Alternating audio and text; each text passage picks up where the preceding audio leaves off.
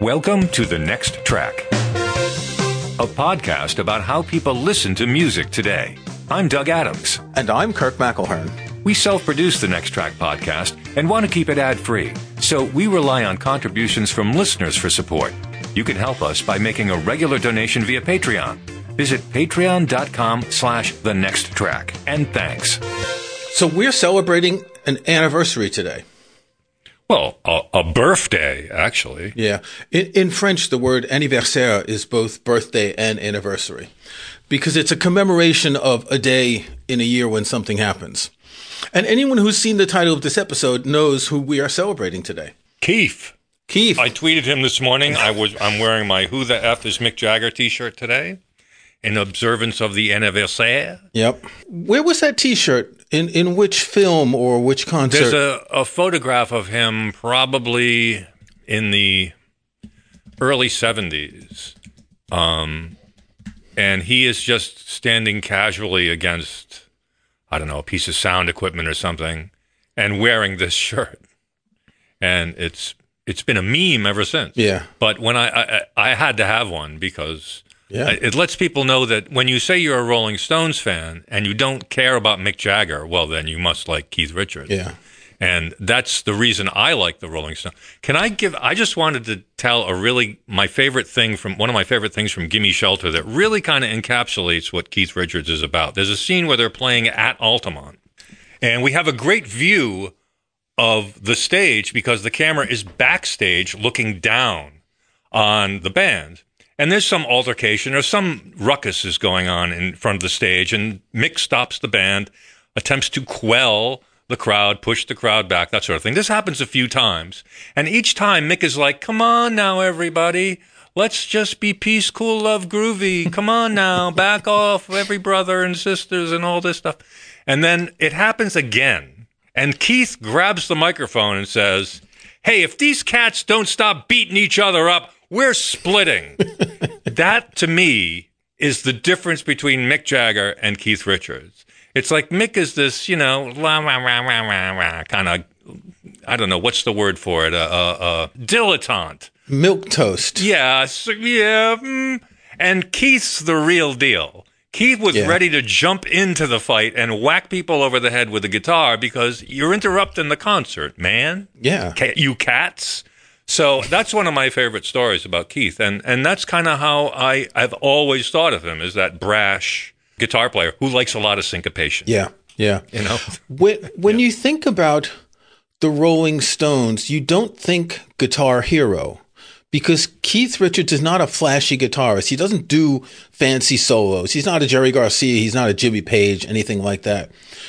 But in terms of creating a guitar sound, he's probably the best there is. yeah, I think um, the sound that he helped that he made up um, was a synthesis of all this great music from the 50s.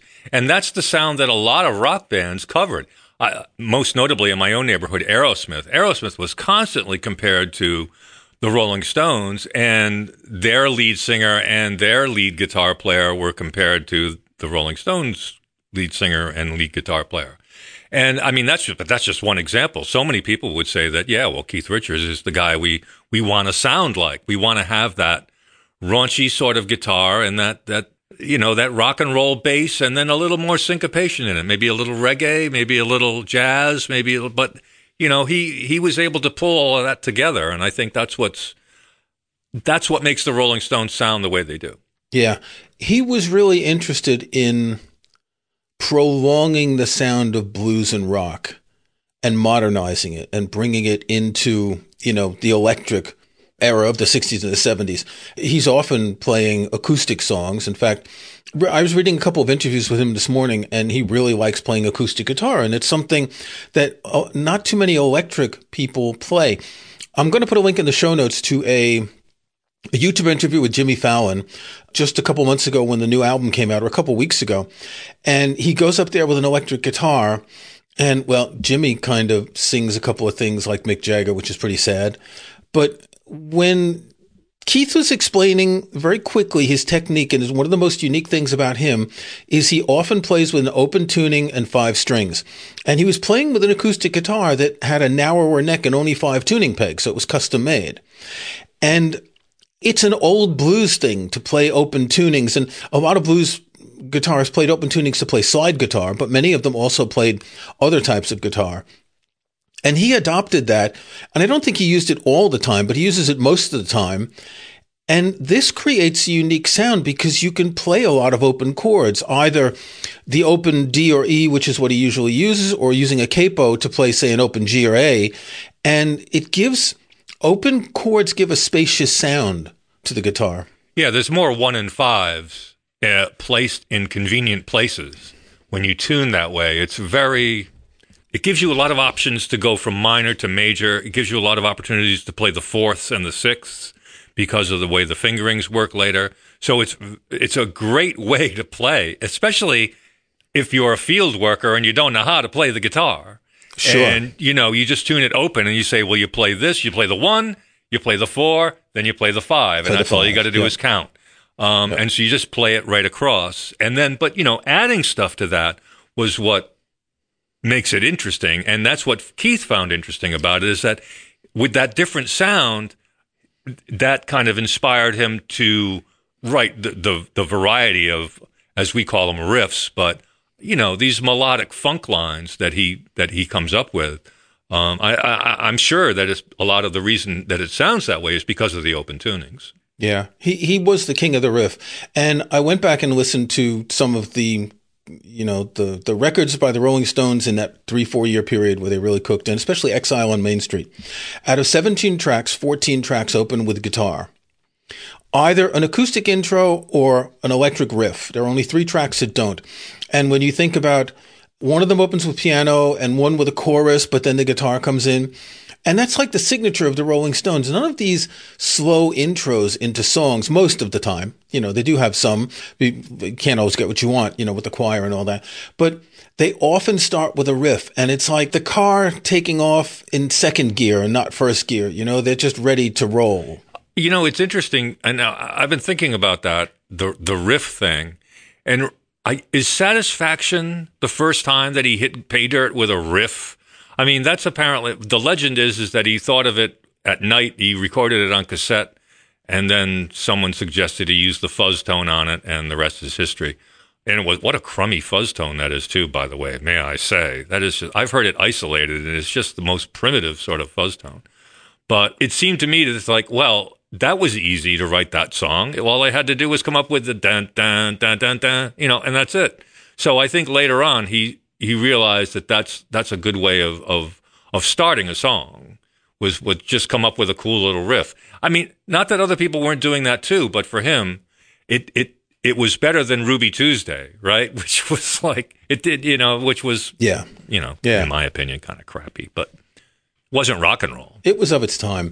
The Wikipedia article about Satisfaction says the song's success boosted sales of the Gibson Fuzz Box so that the entire available stock sold out by the end of 1965. But in another interview later, uh, so apparently he has somewhere between 1,000 and 3,000 guitars. And in an interview in Guitar World magazine, he talks about how guitarists are all into pedals and he just wants a guitar and an amp and he can make it sound the way he wants. And that's true. When you see guitarists with this bank of pedals in front of them, or Robert Fripp with his rig to his side, right? It's like you're divorcing yourself from the purity of the music.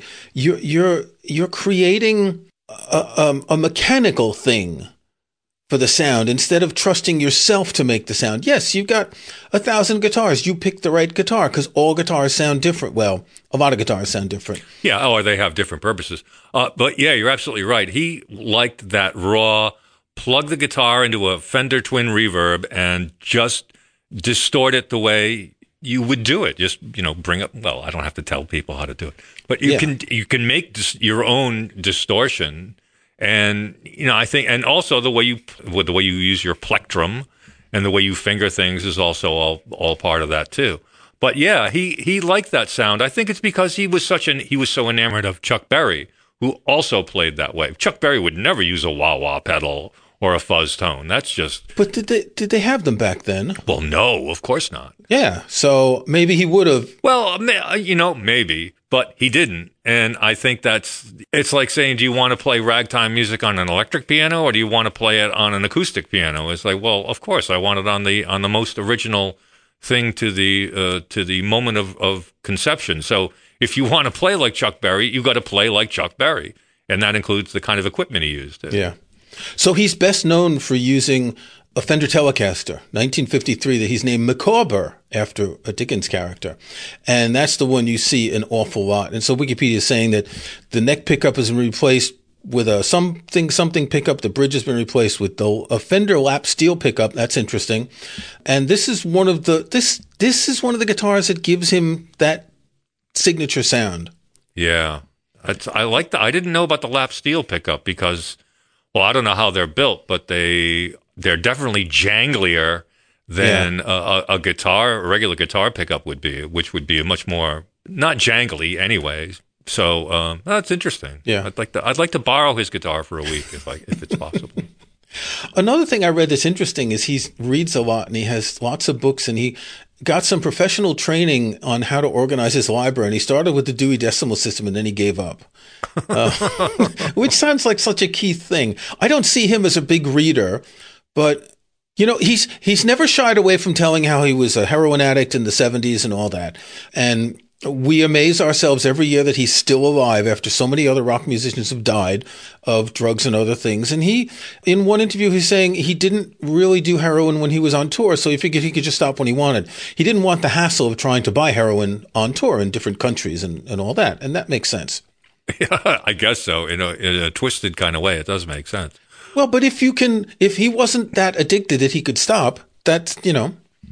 I, you know, I think one of the things that we have to deal with is that for a, a really long time, the Rolling Stones have been uh, marketed to us as people, and we don't we don't really know what they're really like. From like every time I find out that Mick Jagger is this sort of guy who wants to you know be artsy fartsy, I'm like, what? That's not rock and roll. They both went to art school. I don't know how many of the other original. Yeah. I don't know how many of the other original Rolling Stones did, but that's where they met. Yeah, they're fairly intelligent middle class fellows.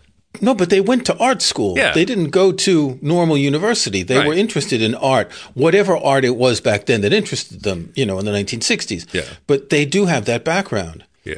And But the point I was going to make is that they have a, a reputation that has been shaped by marketing, by their PR, and, you know, Bad Boys, greatest rock and roll band in the world, things like that. They have to maintain that. They can't ever let that down. And so you, Yeah. you, I wonder what they, what they're really like. And my favorite documentary with Keith in it is, I think it's called Under the Influence. Is that the one, the Netflix, the Netflix one, where he, oh yeah, yeah, yeah, yeah. it was made right. in, I don't know, 10 years ago.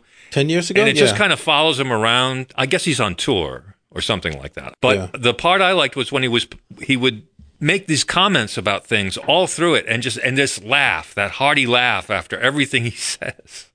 And he's just you know, he's just a regular he's he's Yeah. a he's a regular yob is what he is, you know? He's just a regular guy. uh, but he's not this uh He's not. He's not the guy that was going to jump into the crowd in Altamont. He's just a, you know, Yeah. regular guy.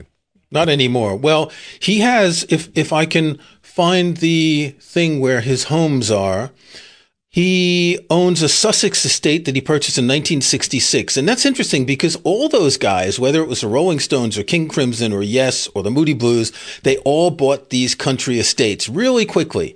They, they were aspirational toward the upper class English type life, even if they were yobs.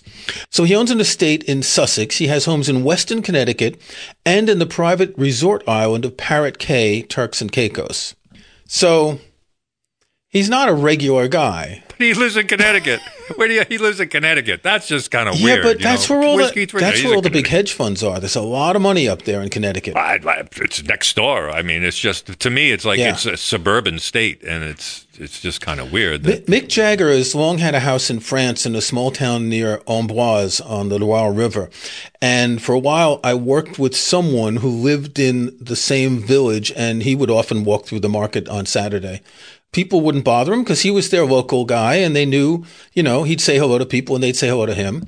And probably it's the same with Keith Richards, though he's kind of scary. You wouldn't want him giving out, you know, candies on Halloween or something for trick or treat. Well, see what I mean? It's like the, your reputation is he's he's scary, but he's not scary. He's just a guy who likes to play tunes. Yeah. you know, that's what well, I What's think. interesting is how clear it is that Mick and Keith don't get along. And Keith said it in his book, and I think Mick said it several times, and they say it in interviews. And we're presented with these people who are musicians and who are friends. All the photos of the four of them with their arms around their, each other's shoulders, all laughing and smiling. They're a business.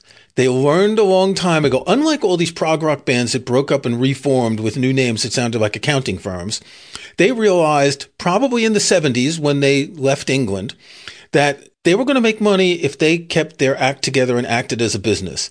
And since then, they have been extremely professional. They probably enjoy touring.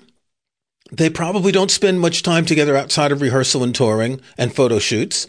Each one has his own limousine to go to his private hotel suite, and they don't have parties backstage anymore and, and all that. But they're not friends, they're just people who work together. And in some ways, that's the way that's the way all rock bands are. You can't expect them to be friends. Well, that's the way husbands and wives are too. I mean, that's just you know, after a while, it's just well, Yeah. just keep it swinging just until it's to the very end. But of course, I I think as a business concern, they've done pretty well. I, I think it's interesting you mentioned the business of it, and I know we're supposed to be celebrating Keith, but uh, Lefsetz's had an interesting observation recently about the way these old rockers, quote unquote, market themselves now. They think they just all they have to do is say it's here, and then people are going to buy it, and then they say, okay, campaign's over. Now let's go back to France. Let's go back to our. Let's go back to Connecticut.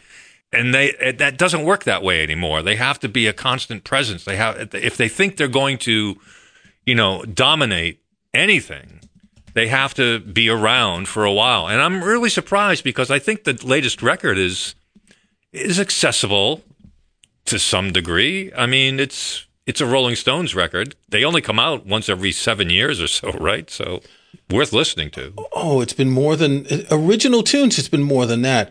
But I, I think what's important is that they realized, like Pink Floyd, you know, acrimony broke up, collapsed, and all that. And the Rolling Stones kind of realized that they'd probably seen all the other bands that had broke up, and they probably realized that you know we've got a good thing going here. And knowing that if they did break up, sure, they could live off the old catalog, but they wouldn't be able to buy new mansions, you know, from the old royalties. And, and I think they just were efficient. And I think it's Mick Jagger who really took control of the business. And Keith says that a couple of times.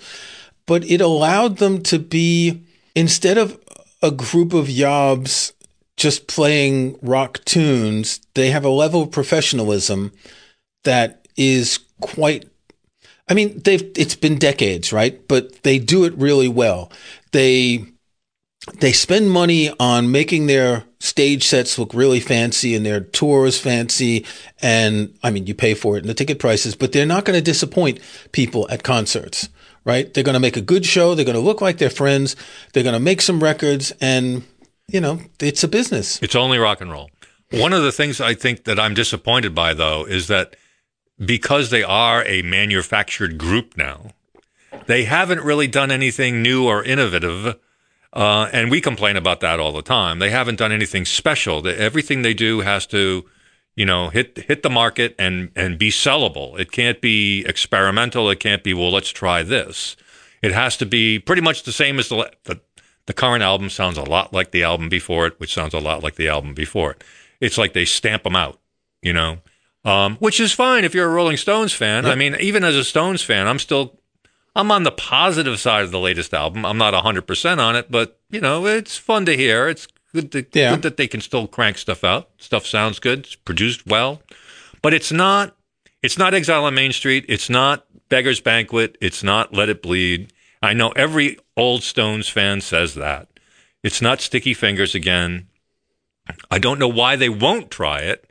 It's certainly well, they got nothing to lose. I think individually they've put out stuff. For instance, if you're familiar, I don't think you're that familiar with Keith's solo stuff, but he's got like I listened to some over the weekend. I don't really like it that much. yeah, it's a some of it is okay.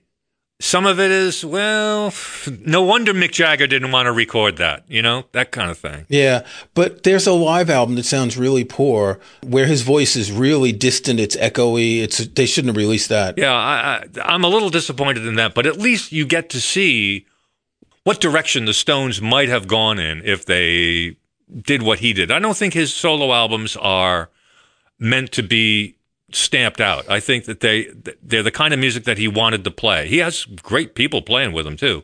So the bands are great. Yeah. It was more or less just for fun, I think. Same thing with Mick Jagger. His solo albums are not great. They, No. And I don't know why that is. But they know that they're not going to make much money from them. They're doing it to pass the time. I, I hate to say it, and that's been the case for a lot of these rock musicians. They want to they want to make music, but they just don't.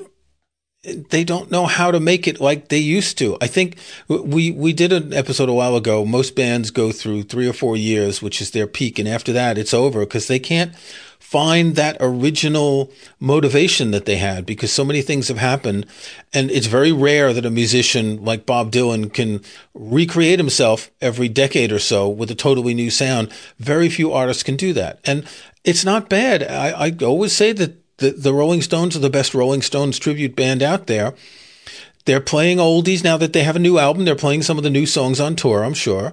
But they're playing the songs that people like, and there's nothing wrong with that. no, I don't have a problem with it at all. I, it, fine, but it's not my cup of tea. It's not what I want to go see. I want to go see them in 1969. you know? Mm, you want a time machine. Yeah, I want a time Yeah. machine.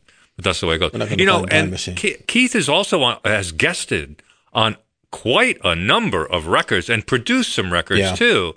And Yeah. I had forgotten to look into that. I, I looked that up over the weekend, and I don't have time to listen to all of these cuts that he's on. But he's on the Tom Waits album. He's on a lot of reggae albums. He's produced reggae. I mean, he's he's really done a lot behind the scenes. Willie Nelson. He's uh, apparently Willie Nelson is having this big 90th birthday celebration, and Keith's going to be there. That's right. And Yeah. uh, he's done a couple of Willie Nelson things too. He's been on a couple of, of Nelson's albums.